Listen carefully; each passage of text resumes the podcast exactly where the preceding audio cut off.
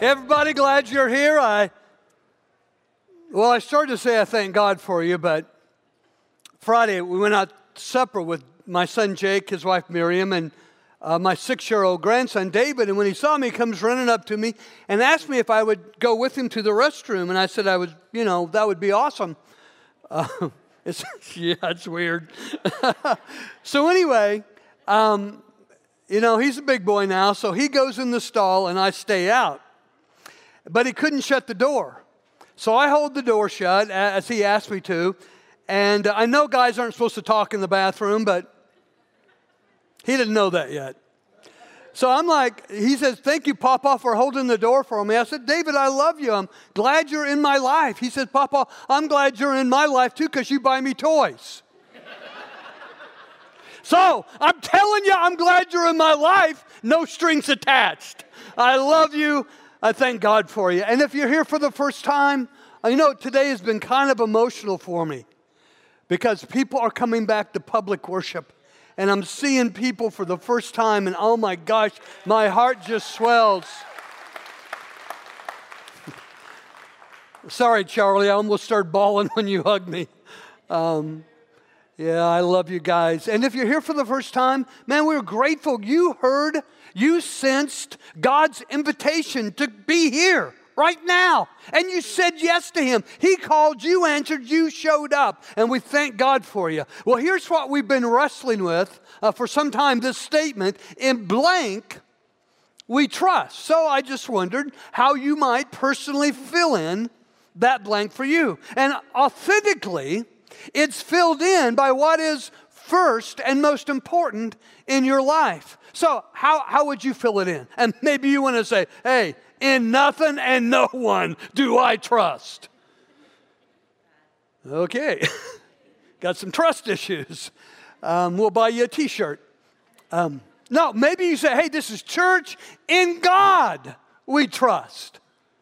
It's just that what goes in the blank is what's first and most important in your life. So let's be real. What might be more, most honest is you, for you to say, uh, in my politics, I trust. In my opinions, I trust. In my preferences, what I want, what I like, that's what I trust. In my relationships, I trust. In my job, in my money, I trust. You see, let me show you. You only truly trust what you put first in your life. So, honestly, I hope it is God. Not just because this is church, but because that's the best thing for my life and that's the best thing for your life. You see, let's look at our statement again. In blank we trust. If we put the wrong person, the wrong place, the wrong thing, and there's this tendency in every human heart to chase after, thinking that person, that relationship will make me happy, or that place to live that place to be, that place to vacation, that'll make me happy. That thing, that iPhone, or um, lower in quality Samsung. Just kidding. I have an Android. In blank, we trust. Um, if you put the wrong person, place, or thing in there, it creates great stress and anxiety in your life. Have you heard of FOMO? F O M O, fear of missing out. This is a crisis that's affecting almost, at least I could say, the majority of hearts in the majority of homes today. Let me show you the front page of the New York Magazine recently. It's the return of FOMO, the return of missing out, the fear of missing out because we're returning kind of to normal. The question over here, this young woman's thinking, is everyone else in the city roller skating without me? When I Googled FOMO this week, I was amazed at the number of psychological journals that are trying to address this issue and help people who are struggling with the anxiety created by their FOMO, their fear of missing out. What happens? They go on social media and they see someone, friend, family member, on a luxury cruise. And they're like, this is why I'm so miserable. I'm not on that cruise.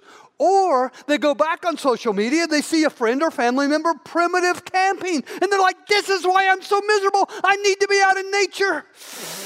Or they go back on social media and they see one who's someone who's gotten a promotion in their job, making more money, and they're like, oh man, they're they got a better life, a better job, more money than me. That's why I'm so miserable. Or they go back on social media and they see someone who is downsizing and simplifying, and they're like, ah, oh, that's why I'm so miserable. I have too much stuff.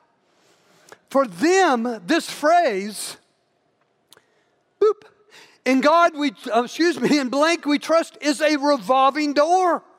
They stress themselves out. They are creating this dangerous inner anxiety by putting something, just changing whatever goes in the blank. Whatever is the latest, whatever is the greatest, whatever seems the most fun, whatever seems to have the greatest payoff, the most technologically advanced. And it, it creates this inner anxiety. Now, I, as, as I suggested, I hope that maybe over the course of the next 15 or 20 minutes, you're going to draw a line in the sand and together we're going to say, you know what? It's in God. We trust nothing, no one, nothing works but putting all of our trust, putting God first and all of our trust in Him. But how do you know? I mean, I have a smartphone, I have a TV, um, I've been on social media. I haven't been for about a month, and I think my IQ has gone up so, how do we know? None of those things are wrong. How do we know that God is truly first place in our lives? How do we know that it's in God that we trust? Well, it's our generosity. Our generosity is the acid test of whether or not we truly trust God. So we began this series on In Blank We Trust. I just shared with you God in His Word, He understands our fear of giving. He understands our scarcity mentality, our fear that if we give, that there'll be less for me. Like there's a limited supply when He is the unending source of unlimited resource. And he understands that our faith is stunted. So, to grow our faith and diminish our fear, his word is filled with thousands of promises. And most of those promises are aimed at our generosity. More promises regarding our generosity than regard prayer, than regard serving, than regard worship, than, than regard faith, than regard love. And so I shared with you my three favorite promises of God for my generosity. Here they are. That when we are generous, God promises to bless us with His goodness. Now, Tov is the Hebrew word in the Bible for goodness. It means God's beauty, God's bounty, God's best. When we are generous with God, He gives us His beauty, His bounty, the best. Number two, this one's most precious to me. Uh, when we are generous, God promises to bless our children. When we came uh, to this community 40 years ago to serve this church, my Deb and I had two biological boys. Josh was three, Jake was three months. Uh, in our 50s, I was 52, Deb was 52, and we adopted a son from Haiti named Wilkie. Now he's like uh, 31. I'm still 52, but he's gotten older. Um, we adopted a little girl when we were 57 from Haiti, Lovia. Uh, all our kids are adults and married. The boys all have uh, children. And I've been able to watch over the score, score the, the, the, the span of those 40 years how God has blessed my children because we didn't have much money. We don't live in a fancy house. We paid like 54,000 for the home we live in. It's paid for. So my kids are always driving me, why don't you live someplace nicer? This one's paid for. I'm not going into debt for nobody or nothing. But God has blessed our children, what we couldn't give them, how we could not help, particularly our biological boys. We just didn't have it. But what we did was bring the first 10% of our income to the Lord, and our God took care of our boys better than we ever could have. He blesses our children on the basis of our generosity to Him, not just with houses and families, but with joy and peace and a sense of significance and meaning in their life. Number three, God promises to bless the way we make a living. That's our paychecks and the way we make a life. This is the stuff money cannot buy. This is the joy God blesses. This is the hope God blesses. This is the love God blesses. Money can't buy that stuff. You only get it from the blessing of God. And He promises both to bless the paycheck and to bless the way we make a life. And the last time I taught, those are the promises. I shared with you the rewards my favorite four rewards that God promises to those who are generous with Him. Here we go. God rewards our generosity by giving us His supreme happiness, His happiness. From His heart to ours, not our grandma's happiness, not our girlfriend's happiness, not something we can manufacture on our own. When we are generous with Him, He rewards us with His happiness. Number two, God rewards our generosity by enlarging our world. That means He gives us more people to love and more people who love us. He gives us more experiences and opportunities for meaning, fulfillment in a satisfying life. Number three, God rewards our generosity by making our lives overflow. I believe that that does have financial implications. It certainly has had for me and Deb, but it has all kinds of implications across the spectrum of children and grandchildren, uh, of those things that money cannot buy, like the overflow of joy, the overflow of peace, the overflow of hope, the overflow of love. And finally, God rewards our generosity by meeting, this is crazy, all our needs. It's mind blowing, all our needs. Now, maybe first thing you think of, uh, your need for groceries, or your need to get the rent paid, or the mortgage paid, or your car payment, or your credit card bill, your Wi Fi, your cell phone your cable, all these needs, but that, that is just the tip of the iceberg for the needs God addresses because I have a need to be loved and you have a need to love and God meets those needs. We have a need to be significant and God meets that need and we could go on and on and on throughout the whole afternoon and share all the needs within us as humans that God addresses us in response to our generosity. Well, today I want to close this series going beyond the promises, going beyond the rewards, to talk to you about the three power principles that have driven our I call them power because they drive us into a stronger financial position. You, these are the principles of God. When we live them, they help us gain financial strength. Here's number one Power principle number one multiplication. Whatever we give to Jesus, He multiplies more and more. You name the thing you need more of, you offer it to Jesus. For instance, maybe you say, you know what, I need more time.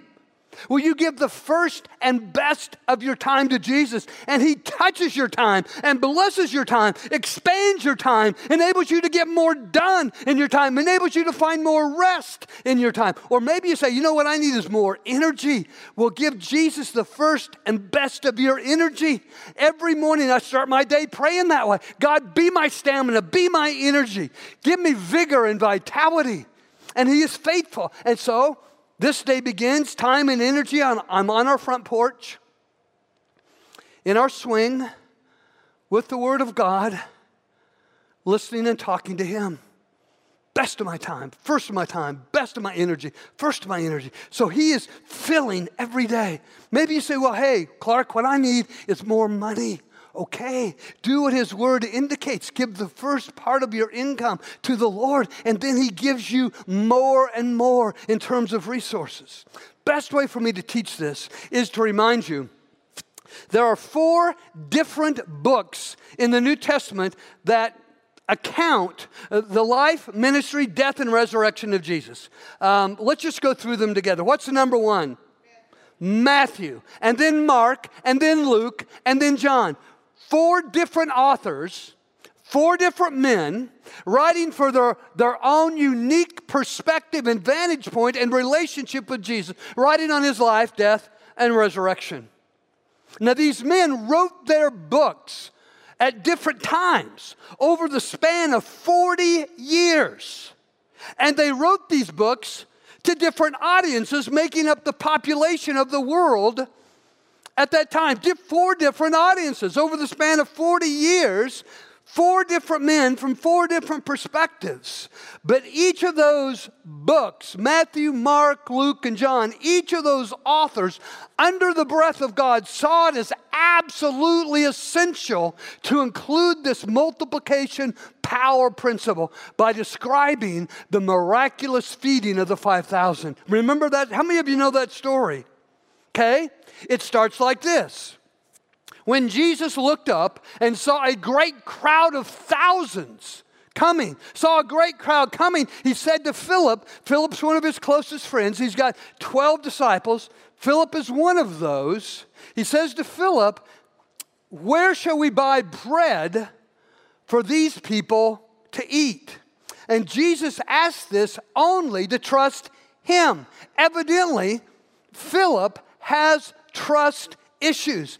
He sees what is reasonable and rational. He does not see with faith. He does not look to God, he looks at the circumstance. So Jesus is testing because Jesus, he already had in mind what he was going to do. It's a test. Philip, what do you test? You test what you can just see, the huge need? Or, or do you trust God? And you know what? You and I face that same test every time we get paid. I get paid on a weekly basis, Ray and I. And uh, you may get paid every other week, or maybe your income comes in once a month. But however we get paid, it's always a test. What are we going to do? Do we acknowledge God? Here's the test. Do we acknowledge God as the source of all that we've received? Do we acknowledge that God is the one who has given us the capacity to earn this paycheck? Do we bring to God the first 10% that rightly belongs to Him? And do we trust that God, when we give to Him, will give us more and more, multiply it to more and more? That's the test we face. It's a trust test. Here's what happens in the story uh, another of his disciples, Andrew, this time spoke up. He said, Well, we got this kid. He's got like a Long John Silver's kids' meal. Um, five bread rolls, two f- small fish, but how far will they go among so many? So he too is just looking at the circumstance. We got something, but it's not enough. Have you, have you ever been there? You got the bills piling up, you know what your income is, and you're like, how far will this go among so many. I remember when we first moved here, we left Evansville, Indiana, a large city. We owned a home there. We came here believing that God called us to serve this church, but that home in Evansville did not sell. Not the first year, not the. We went three years of having to pay bills, the heating bills down there, the taxes down there, insurance for that place, property manager for that place and all of our bills up here. And we were only making $17,000 a year at the time. And I mean, it was hard stuff. I'm, I don't like bologna anymore or frozen pizza because I had my fill back then when times were hard. And I would look at our bills and I would look at that stuff and, you know, how far is this going to go among all that? But God, our God is perfect in faithfulness. Now, 40 years later, I sit with my Debbie at night. We hold hands, we're going to take communion, and we pray.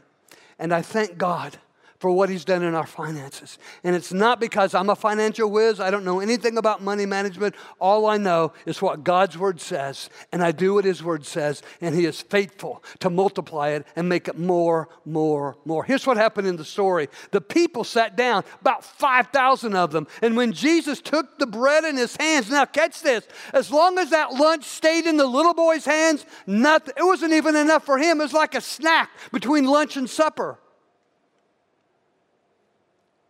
Even if he put it in Andrew's hands or Philip's hands, nothing was going to happen. But when it gets into the hands of Jesus, that's when the multiplication takes place. Same with us. Every week as I write out my check to Jesus that comes through this church for his sake, for his name, and for his honor, Once that goes into his hands, he doesn't just multiply it for the sake of the kingdom, he multiplies it back to me. I receive back more than I've given, more and more in his hands, and having given thanks. Notice what he does. We put it in his hands, he thanks God for it, and he gives it to those who were seated. He did the same with the fish. All, every man, woman, and child in that crowd of thousands all ate as much as they wanted. He supplied their every need. That's power principle number one that's worked in my life for the last 40 years. Whatever we give to Jesus, He multiplies back to us more and more. Here's power principle number two planting and harvest. Any uh, gardeners in the room like to garden? Farmers? We got farmers in the room. Um, here's the word of God. Scripture says, this, look at this. If when he when he tries to characterize God, here's his number one adjective this generous God. This is why he calls us to generosity because we take on his nature. We were made in his image. At some point, we can lose his image, but we are most in his image when we are generous, like our God is generous. This generous God who supplies abundant seed for the farmer, which becomes bread for all of us for our meals. This generous God is even more extravagant toward you when you're generous. First, He supplies, He's the God of the resupply, He's the God of surplus. He supplies every need, not just financial need, emotional need, mental need, relational need, spiritual need, plus more. Then He multiplies the seeds as you sow it so that the harvest of your generosity will grow. You, you, you see, when I write out that check, I'm old school, I'm sorry. I know you can do it online, and I respect those of you that understand that. I understand writing a check. But when I write it, it's not a debt I owe. My giving is not a debt I owe, it's a seed I sow. Now, my dad, I got to be with my dad. He's 93 years old. Last weekend was Father's Day. My mom's birthday, she just turned 89. And I don't know how many more special days I have like that with them. And so, my dad's favorite thing is to take me out to his garden, way out in the country. He and two of his cronies have a 45 foot by 45 foot garden. And here's a picture. That's our uh, dog. I just put the dog in there so you could see how huge the cabbages are. He wins blue ribbons at the fair. His cabbages are the size of um, basketballs.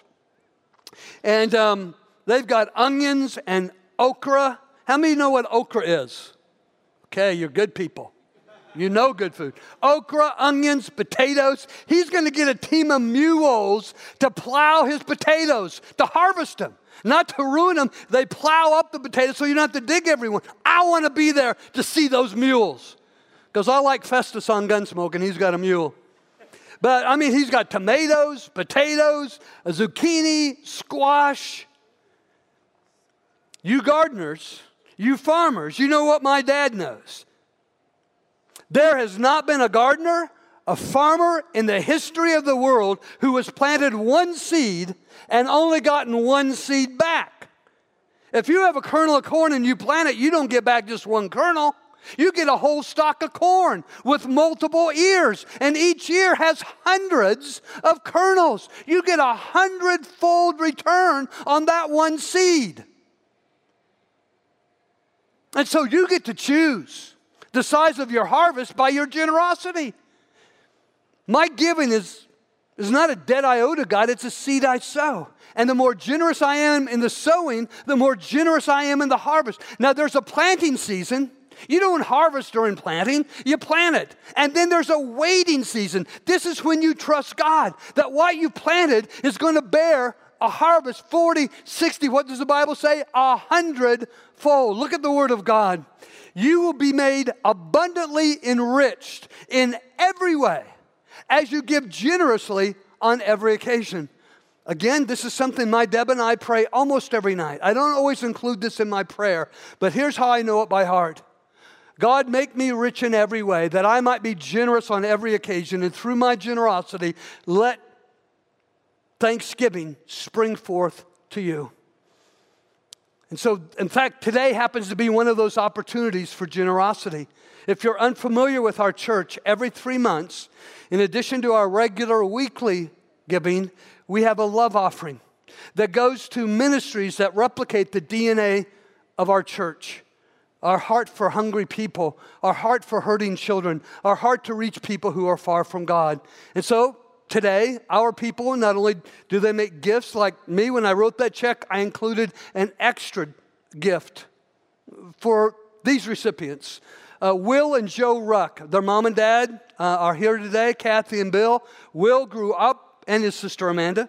Uh, Will grew up in our church. They are missionaries in Japan, where only 2% of the population believes in Jesus. And they're, to extend, they're there to extend the kingdom of God. So a third of our offering will go to them. A third of our offering today, our love offering, will go to Youth to Youth for Change. This is a group in our community that helps teenagers, middle school students, high school students, giving them service projects to help the homeless and the hurting right here in our community. And we believe it's one of the best ways to help kids grow through the difficulties of the teenage year, years is to help them serve other people in need. And then this organization, the Jaimie Cox Foundation, maybe you're familiar, it's based in Rockford. Jaimie Cox was a veteran.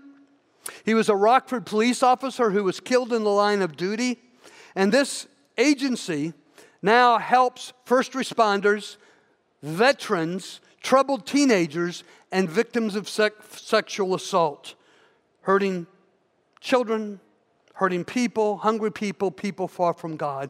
And so, our love offering today, as people give online and give with cash or give with checks, will go. This is our extra opportunity to be extra generous, trusting that what we've planted, God will multiply. In fact, the Word of God, this is Jesus. These are Jesus' words. Jesus says, use your worldly resources to benefit others. Don't spend it all on yourself. Don't waste it. Use some of it to benefit others and make, here's what happens you make friends, actually, you make eternal friends. You make friends in heaven, one of whom is Jesus.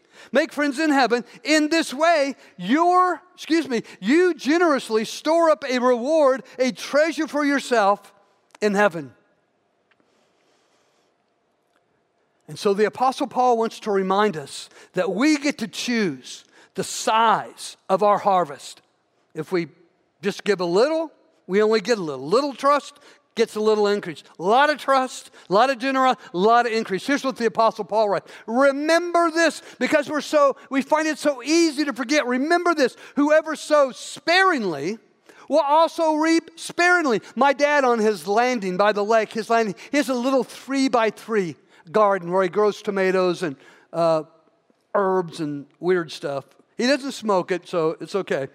Um, he puts it on his salad. No, but out of that little three by three, he's only going to get so much harvest. Out of the 45 by 45 garden, I say, Dad, when I was down there, we ate potatoes out of his garden. We ate uh, green beans out of his garden. I don't know how this works, but we ate ham. We had tomatoes. But I said, Dad, there's no way you and mom Pat and Kathy, Carl and Barb can eat all the produce. What are you going to do? Set up like a farmer's market and make some money? My dad, no, we're going to give it away to people who need it. They're just going to keep sowing seeds. It's not about the produce, it's about serving God. Remember this whoever sows sparingly will reap sparingly, whoever sows generously will also reap generously. That's power principle number two planting and harvest. Your harvest, what you are able to reap, is determined by your generosity, what you're willing to sow. You get to choose. Power principle number three you get to see it's possible that we can experience heaven's floodgates opening over our lives. This is what I ask God for every night when we pray. I look at our finances. I say, Thank you, God, for how good you've been to Deb and I. We don't deserve this. I'm not a financial whiz. I don't know what to do with money. All I know to do is what you say in your word. And I practice it. And look at this, God. You keep your promises. You are perfect in faithfulness, and you give us bounty and overflow. And so here's what we pray at night bring the whole tithe, the first 10% of your income, God says, into my house. You, God says, you could test me in this. It's a trust test for me, says the Lord Almighty. See if I will not throw open the floodgates of heaven and pour out so much blessing that there will not be room enough to store it. So that's what I pray. Lord, thank you for what you've done. Would you please open up the floodgates of heaven over our life and pour out more blessing than we have room enough to hold? And He is perfect in faithfulness, a promise keeper to the end. And why? Why would God say the first 10%? You know, the Bible commands us 10 times. 10 times in the Bible, we are commanded to give the first 10% of our pay to the Lord out of every pay period. Here's why the purpose of tithing, bringing God His tenth, is to teach you to always put God first in your lives. Friends, you cannot pay me enough to get me to stop tithing. You cannot promise me anything in the world to get me to stop giving God what belongs to Him. I'm not going to spend His money. It's His. The first 10% of my income is holy unto the Lord. I'm not going to steal it from Him. It's His. It belongs to Him. I can't even give it to Him because it's already His. All I can do is bring it to Him and show Him my gratitude for His love and His generosity to me. Um, okay. It was funny at the 815, they always clap when I'm done preaching. Not today. Um, so I have no hesitation to invite you to join me in God's generosity challenge. There are white cards in the ch- chair backs in front of you. If you would grab them, except for you guys. Thanks for sitting in the front. Hope I didn't spit on you much. But grab these, wave them at me when you've got them so I know that you found them. These are not for me. I, you don't give these to me. I want you to draw a line in the sand in your life. I want you to fill it out. I want you to sign it because we sign everything that's important to us in our lives. I want you to take it home, stick it in your Bible, on your fridge, on your bathroom mirror, your computer screen, someplace that you visit regularly. Now, hundreds of you, you're like Deb and I, you practice what the Bible teaches about bringing the first 10% of your income to the Lord. And I'm, I have such respect for you. And you, um, our, our, accumulated giving at church enables us uh, to have excellent in person services and online services. Uh, to serve children here in our Kids Works ministry every week. High school students, middle school students on Wednesday of every week. On Wednesday of every week, giving away four days of groceries to every hungry person who comes. Our inner city ministry, our Latino ministry, our brand new unlimited playground, especially suited for kids with special needs. We have a church we started in Ecuador on the basis of the generosity of this church. For some of you, this is just affirming, yeah, I'm going to keep planting my seed and I'm going to keep benefiting from the harvest of God. For others of you, maybe this Jesus thing is bad, excuse me, is brand new and you haven't been giving anything at all. Well, this is your chance to say, okay, I'll take the challenge. I will begin to give something, anything, out of every pay period to the Lord, trusting that as I sow, I will harvest. Or maybe some of you, you have been giving out of every pay period. Um, maybe it's not been 10%, but that's cool. That's okay. We love you. But maybe now is the time to increase that and grow toward what the Bible teaches. Um, so just fill this out. I mean, this is serious between you and God. Take it home, put it in your Bible, on your fridge, on your computer screen, at your bathroom mirror, and let's grow together in our generosity. Um, I'd like to pray with you about it right now, if you'd bow with me, please. Our Father and our God, uh, we know that fear holds us back, and, and, and we know that faith sets us free. As we consider this generosity challenge, Lord, our eyes are on you. Truly, truly, Lord, our trust is in you. We sow our generosity for the sake of Jesus, in whose name we pray. Amen. Thank you so much for listening to the Central Wired podcast. Be sure to stay connected with us at centralwired.com and have a great week.